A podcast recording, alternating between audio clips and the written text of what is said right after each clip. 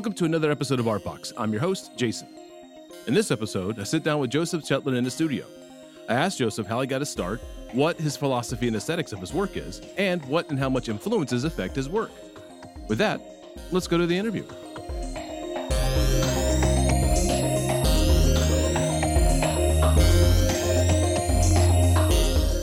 All right, so I want to say thank you again for for taking your time to doing this interview. I say that to everybody I know, but it's true. I do mean it. Thank you, because you know, so you could be doing some work right now, and here I am taking time away from doing work. Um, so I want to ask you this question: um, How did you get your start down this path of the visual arts? Visual arts. Um, first, I, I I guess in high school I was into wood shop and woodworking, and um, took an art class later in high school. But woodworking was was what I was into.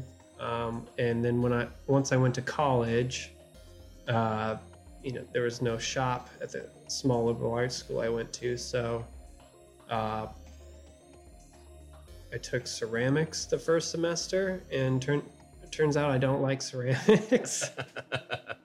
uh, but water, I took watercolor the second semester, and uh, and and really got into that. So, um, and because I had more art credits than anything else, they, you know, listed me as an art major, and I didn't argue it. I just kept going down that path. Once I graduated, I went back to working custom homes in Phoenix and decided at some point I didn't want to be 40 with no knees, no back, and no health insurance. And so quit that job and started with teaching after school art through the city. And I was piecing it together with, with different things. Um, moved out to DC in 2010 well, yeah, taught K through eight, then for a while, uh, public school. Moved out to DC in 2010. Worked as a guard at the Phillips, and just the whole time just drawing and painting. Early on, it was a, a, a huge mixture of things: illustrations, sculpture, you name it. I was doing it because I had space um, in Phoenix, uh, and then once I moved to DC, living in a studio apartment, the only space I had was to draw. And so started building up a portfolio. Initially, I was thinking of going to get my MArch degree, uh, Master in Architecture, and uh, couldn't give up the art. So, uh, and I'm glad you didn't. Yeah, ended up going with the MFA. So, just kept at it. It's just the only thing that's really been kind of consistent over the past couple of years. 15 years, yeah. So, uh, a kind of a follow up question to that is that so when you were teaching, uh, were you teaching arts to kids, or were you? Yeah. Um, what was your favorite thing to teach them? Oh boy. I mean, if you could. Well, yeah. the I had um, special needs kindergarten all the way through eighth grade, so there was different challenges, uh, definitely with the different age groups. I liked the older kids though. It was it was fun because they start to understand sarcasm and you know you, you really get a sense of uh, which kids are really smart and gifted and i don't know probably just just trying to it wasn't even necessarily art I, that i think i enjoyed teaching just a lot of those kids i worked in a school that was 99% hispanic in phoenix and a lot of those kids hadn't been out of their neighborhood ever in their life. Uh, never been to downtown Phoenix, never been to a museum, never. So it's just um, trying to expose them to other opportunities in our city um, for them to go experience things. Um, you know, give them a, a different perspective, uh, hopefully. And then I I also coached uh, fifth and sixth grade basketball and I think I probably got the most joy out of that. That was a lot of fun. we were terrible. We didn't. But you had fun doing it. Yeah, and that's yeah, all yeah. that matters. Yeah. so, um, kind of pivoting from that, uh, um, how would you describe your body of work? I mean, from your early career to your career now. Oh boy! I mean, it's so different. Uh, the watercolors I was doing, you know, back then were photorealistic portraiture. Um, and now I'm doing non objective grids. Yeah, that's a But crazy it's path to take. all it's all been detailed. It's all there's a sense of control for sure. I guess, you know, that's a response to uh, knowing that I have I don't really have control and really I mean I do and I don't, but but life comes at you and and um, a lot of things happen outside your control and it's probably just a um, an opportunity for me to exercise some control in my life. Wow, that's, that's pretty deep. Uh, I don't know. no, that's fine. I, I, I- I got you. I mean, because the common thread is seems like would have to be patience. Yeah, I in in school, even some in grad school, my my professors were always telling me to loosen up in in my work and try more things faster. And I always felt I had kind of this set of rules that I wanted to that I was imposing on myself that I didn't necessarily I couldn't let them go. Like I just couldn't. So you know, I would do exercises where I would produce a few things that were looser Yeah. uh, and satisfy them a bit, and then go back to what I was making. And and it was less so in, in grad school. They kind of let you do what you want to do, um, but definitely in undergrad, it was um, it was tough. Um, I can I can uh yeah I can relate to that because like in in, in undergrad they do want you to you know uh, learn everything.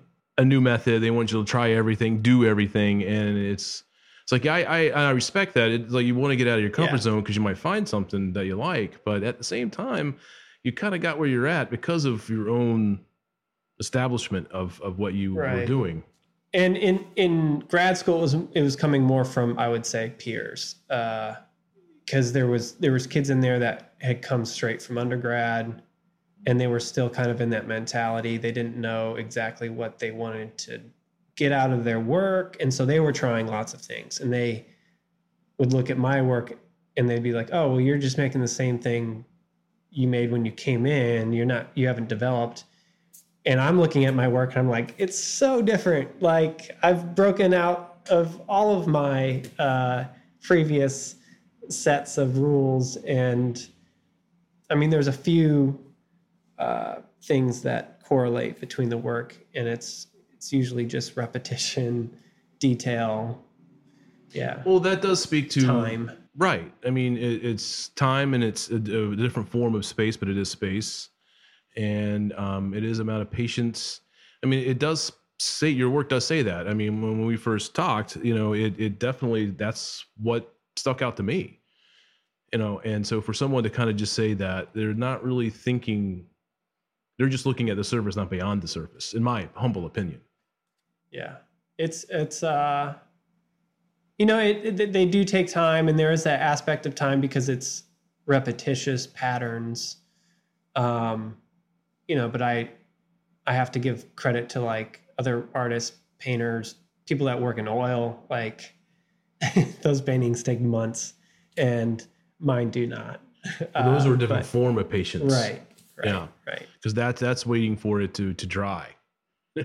yours is about you know line placement, line width, line how dark, how the value of it, you know uh, where uh, how it's going to react to the the surface, you know, and um, so it that's a different form of patience. I mean, patience do takes many forms of things. So I, I guess that is uh, one way how you would describe your work is is definitely that. So, uh, speaking of which, what uh, is your approach or your practice towards your work when you start a new uh, piece of work? Oh man. Um, I usually sketch things out. Um, you know, I might get a, a substrate and um, think of the best five options, uh, formal decisions that I'm making, and then uh, sometimes it changes along the way. Sometimes it doesn't. Process. I then it's it's the prepping the surface, and and that surface quality is uh, very important. If I don't have that, then uh, there's just not much to look at uh, in the work um, because it's it's it's a lot about the contradiction of that surface quality and um, the line work. Um, I don't know if that answered any of the questions or. Oh no, no, that answered the question. question. I mean, it it because I, I kind of wanted to do a follow up question of um, is, is it a part of a meditation or a process in that sense, or do you sit down and um, kind of just write it down or, or, or quickly sketch out what you want to do? Something comes to mind, you want to write it down, and then you do it, or yeah, I don't know if it's a meditation. Um, you know, certain certain compositions and uh, ideas come to me. I'll jot them down. I'll forget about them. I'll look back through my sketchbook and find the note and think, oh, maybe it's about time to do that piece. Yeah, I don't know if it's a meditation so much, but it is a, a practice. Um, and it's a drive, a pressure that is in the back of my head constantly of like, you need to, you need to go make things. Um, you need to get these ideas out. Somebody, somebody might like them. I don't know. Um, and just the satisfaction of, of completing a piece, um, hanging it up. It's worth it, I guess do you ever have a problem with the the blank canvas syndrome or by the time you approach your your work you're like i'm you jump right in because you know there's some people who get that kind of hold back at first because they're like it's clean it's smooth there's nothing to it um yeah i mean I, there's always a struggle to get started on something i guess yeah uh, i don't think it's it's not nearly as bad as it used to be i think pressure like th- i have deadlines and things to get done. So try not to procrastinate too much. Hashtag adulting, right? Yeah. uh, what is your philosophy in aesthetics of your work? So the the minimal aspect of the work it loosely comes out of uh, I, I, blame my Mennonite upbringing and that emphasis on uh, simplicity in in li- living a simple life. Now, there's contradictions to that everywhere, which, in my opinion, uh, great art is filled with contradictions. So, I purposely don't have any pop culture or references to politics or anything like that in my work. But then again, uh, because I think those are distractions, and certainly they date artwork uh, and and not that i have anything against political artwork or anything like that i think there's a time and place for that for sure um, it's just not my my thing to do but the absence of that can be taken as a political statement in a, in a way yeah i could see that, that, that i'm refusing to give uh, time and uh, energy space. To, yeah. to, that. Yeah, I certainly have my opinions, but but I, I, don't put it in my work. Yeah, and then that time aspect. Uh, you know, Mennonites tend not to be artists because I would assume it's uh, most most Mennonites have service jobs, um, careers in nursing, education, tradesmen, a lot of social work, stuff like that, where there's this clear path to helping people. So you're definitely outside the bell curve there. Um, right. And so if there are Mennonite artists, there's a lot of potters because it's pragmatic and it offers something useful um, that's clear.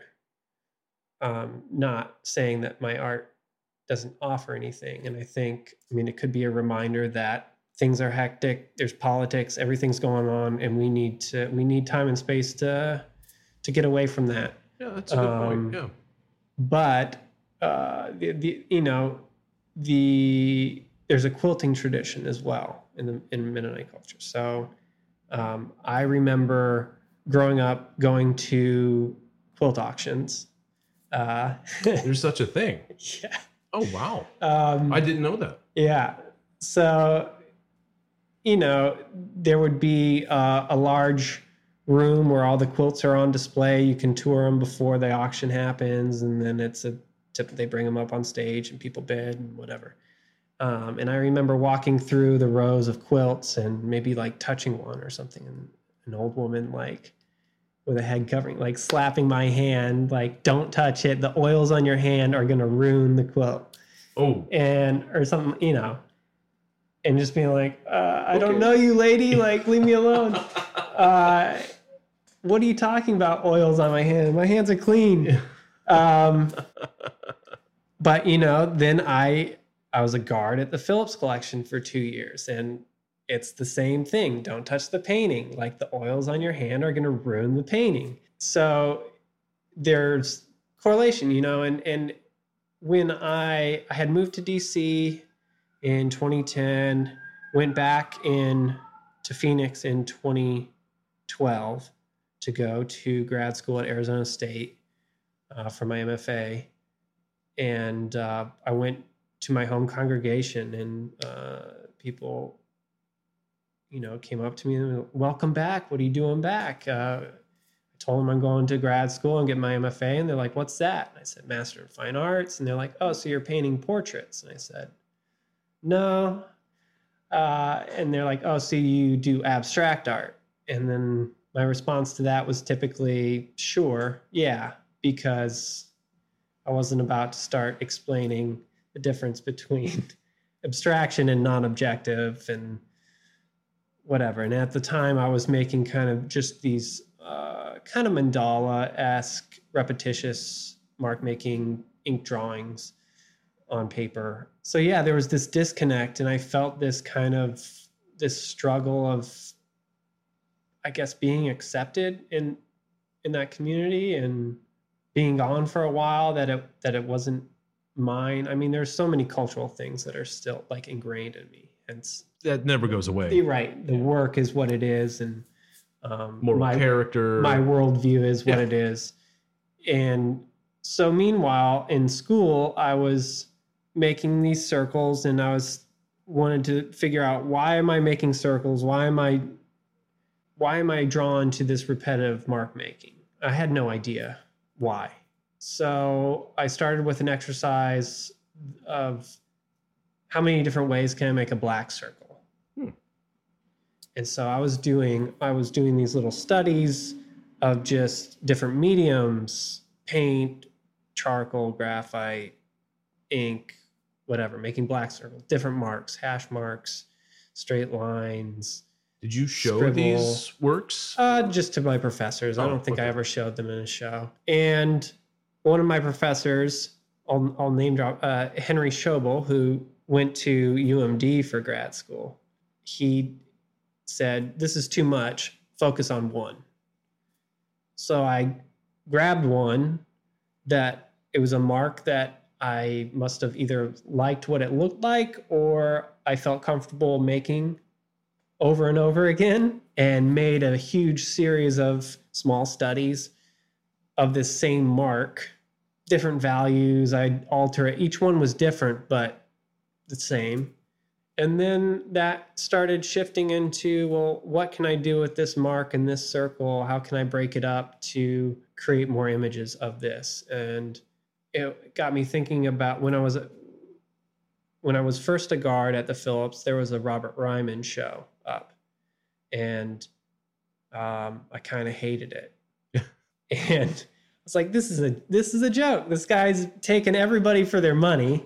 And then you start learning about his back. Okay, he was a guard. He was a jazz musician, trained jazz musician, uh, and then he was a guard at the MoMA, and thought, you know, oh, this these guys are painting. I can paint, so can I'm gonna that, I'm gonna yeah. paint and you know then a major collector sees his work buys it and the rest is history Right. and he was always like he claims to be a realist painter the paint he's painting a white painting about white paint essentially you know it's Yeah, yeah. I'm, I am actually familiar with the work. Yeah. so you know for a jazz musician he's like i'm just letting the paint be paint like i like i was like that makes a lot of sense it's simple but you know thoughtful and really accurate and there's a lot of beauty when you start breaking down works of art you know what what are things that you're attracted to what what are the beautiful things in a painting and for him it was the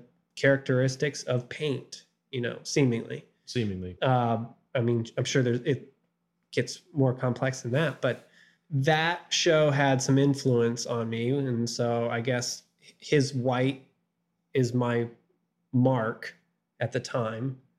And that's kind of what I developed. So then I started using that mark to, I started pulling in, well, the repetition, I was thinking about repetition, the time, and just looking back on my life, it was in how I look at artwork. My time as a guard influenced me in that. Some of the paintings that I hated when I first showed up ended up being my favorites when I left. Some of the ones that I thought were my favorites when I first showed up at first glance, quick glance, ended up being forgettable to me. You know, like you see one Van Gogh, you've seen them all, maybe whatever. I, I love the paintings. Well, but, yeah, yeah, like but, you said, yeah. But and I probably learned more about painting in my two years as a guard than I did in undergrad. just just from no, I, I you're no, preaching no to offense, the choir. no offense to my professors. and no, they were all and no great, offense to the educational system. right? Great professors, great experience. But I, you know, I went to school in Hesston, Kansas, which is half an hour north of Wichita. It's a town of like three thousand. The school was three hundred students, and then I transferred to Goshen College, where I'm originally from, in Indiana, and that was a thousand students. And so, you know, the closest city was Chicago, and that's two hours away. So I didn't know what the art world was. And in school, like, you know, when I was in school, we were still being taught to uh, shoot slides and tape them off, and that's how you submit for shows. Yeah, And then I got out in the real world, and everything changed like that year. And so I didn't. I just didn't know. So being a guard at the at the museum, you see everything. You see behind the scenes. You see the install. You see the curators walking through and setting things up. You see their interns researching in the basement in the library. You see, um, you know, the art handlers. You see you see everything and the amount of work that goes into it. And then you spend so much time with the work and you start to understand how the paintings were made. If you know anything, you know, about the Right. painting process, you start to be able to dissect the paintings. And and that's why I think I learned more about painting. And now I, I don't claim to be a painter. Basically this sounds like this is a pretty profound experience for you then. It, sounded like it, it morphed your original aesthetics of or in ideas that you had. And then the time you were there it basically started to change your whole perception of your aesthetics and everything. So i guess you could safely say that it started to kind to uh, affect the work that you were making at that time. Yeah, yeah.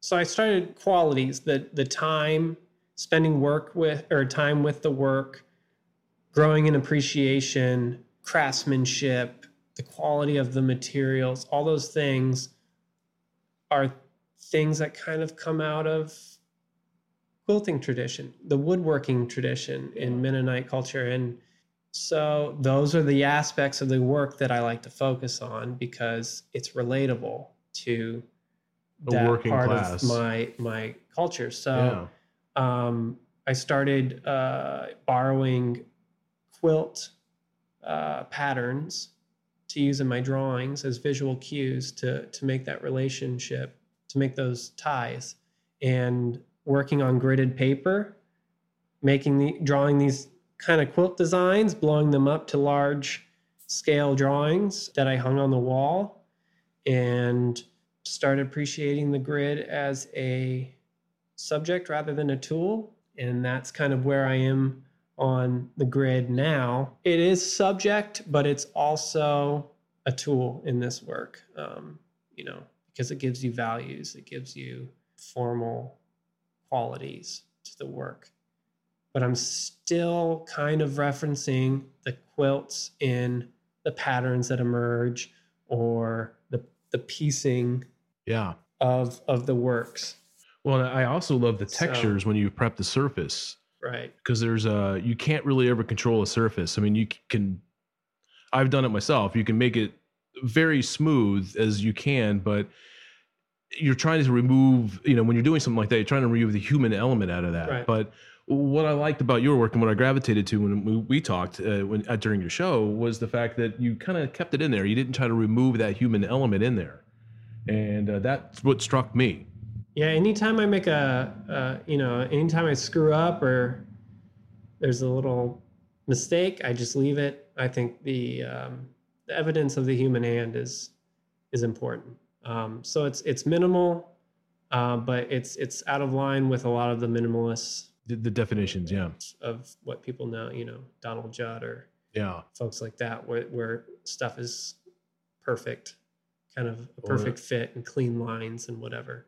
More along the lines of like Agnes Martin, where there's more human quality to it. Yeah, I, personally like that because there is a certain amount of inherent organicness that I honestly think as a human you can't escape from. You know, that's just my part of my whole world philosophy. I mean, we, I could probably do a whole episode on my philosophy, but um, because it's always evolving. But um, the fact of the matter is, is that there is a certain amount of aesthetics that really did transform, and um, but you kept the humanity within there. I- that's what I'm referring to as in the texture work. So that I, I that's what I like. So Yeah, and it's it's it's fun. I, in grad school, I also got the opportunity to to um, play with how I displayed the work. The the, the large works were done on uh, photo background paper, so they were six feet by six feet ish. yeah, Um, and what I did was pin them on the wall, and then built uh, kind of a negative uh, knife edge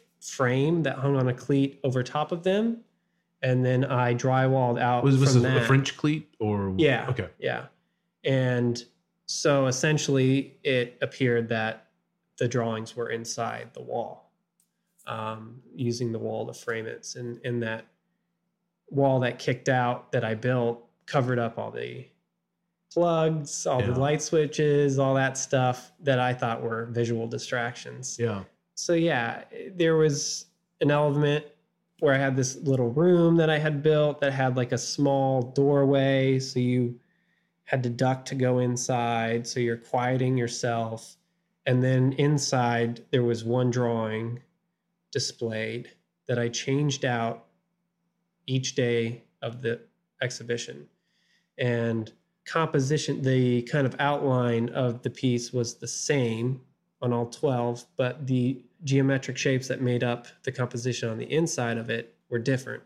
And so the point of that being if somebody came back every day of the exhibition, they would put themselves in that room, remove themselves from all the other distractions, sound, visual, whatever, be able to focus enough on that drawing that they could see those subtle changes in the work. So there's an aspect of if I have the opportunity of like quietness in viewing the work, um, as well as when I when I make it, you know, and I think about spaces where I've felt the most comfortable, and I think about uh, the churches I grew up in, and these um, kind of boxes with with diffused light, and I think that's like the perfect setting to to kind of show work in, depending on the work, but the work I tend to like, right. yeah. So, um, speaking of which, what kind of mediums that you you like to use the most? graphite mostly because simple. It's you know and at the end of the day it's what i need to make art is pencil and paper. That's about as basic as it gets. That that is basic. um, and anybody can do that. It's accessible.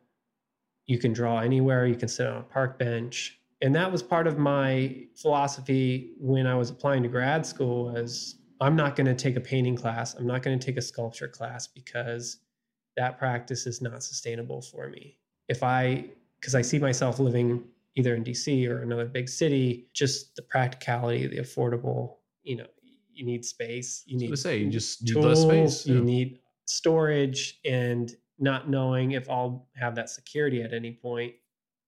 I'm going to focus on what I can do with drawing. Yeah. So mostly graphite. But now that I've had a stable uh, studio practice for a while, it's developed into more things. Um, I'm using a lot of silver point now, and um, actually soon to be uh, encaustics. So playing playing with some wax. yeah, I gotta check in with you So- after you get into that. Yeah. We'll see how it goes. it could be. I'm actually kind of curious where you're gonna. it could be the most fantastic thing you've ever come up with, or it could be the most disastrous. But you won't know until you play with it. So or work with it. it, and it comes back to like I, I'm I'm searching for you know right now I'm really into surface quality Yeah. and these worked surfaces and so that's what I'm shooting for and I I feel like with with wax I'll be able to achieve some surfaces that Well, that I'll be definitely uh, a yeah. new dimension, you Yeah. know, exploration, and you can do a lot of studies, and I hope to see that. So I, I want to move on to one of my favorite questions. That uh, when I, I told you about it earlier, you kind of were a little scared to answer this one. But um, what advice would you give your past self and to other artists?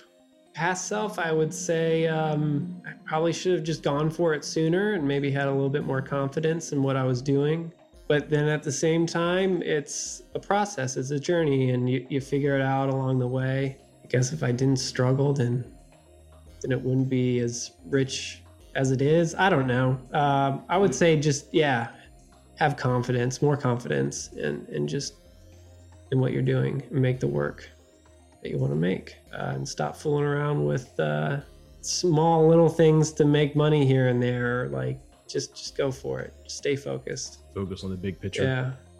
Um, advice to other artists. Again, stay focused. Meet as many people as you can.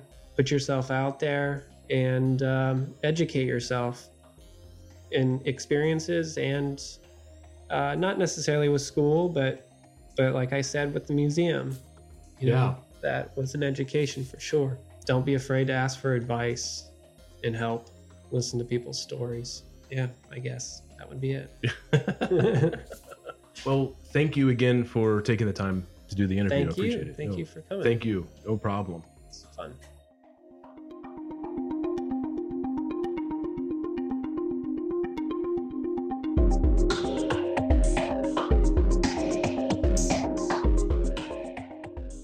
I'd like to say thank you to Joseph for taking time to do the interview.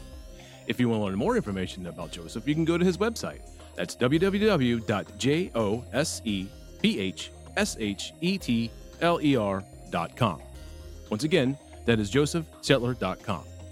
You can also find him on Instagram, and that's Joseph J. Shetler, which is J O S E P H J A Y S H E T L E R. To hear the full length of this episode and past episodes, go to Artbox's Mixcloud page at mixcloud.com backslash artbox in the DNV. And you can go to our website at artboxdnv.com. Our Instagram page is artboxdnv, and our Twitter handle is at artdnv.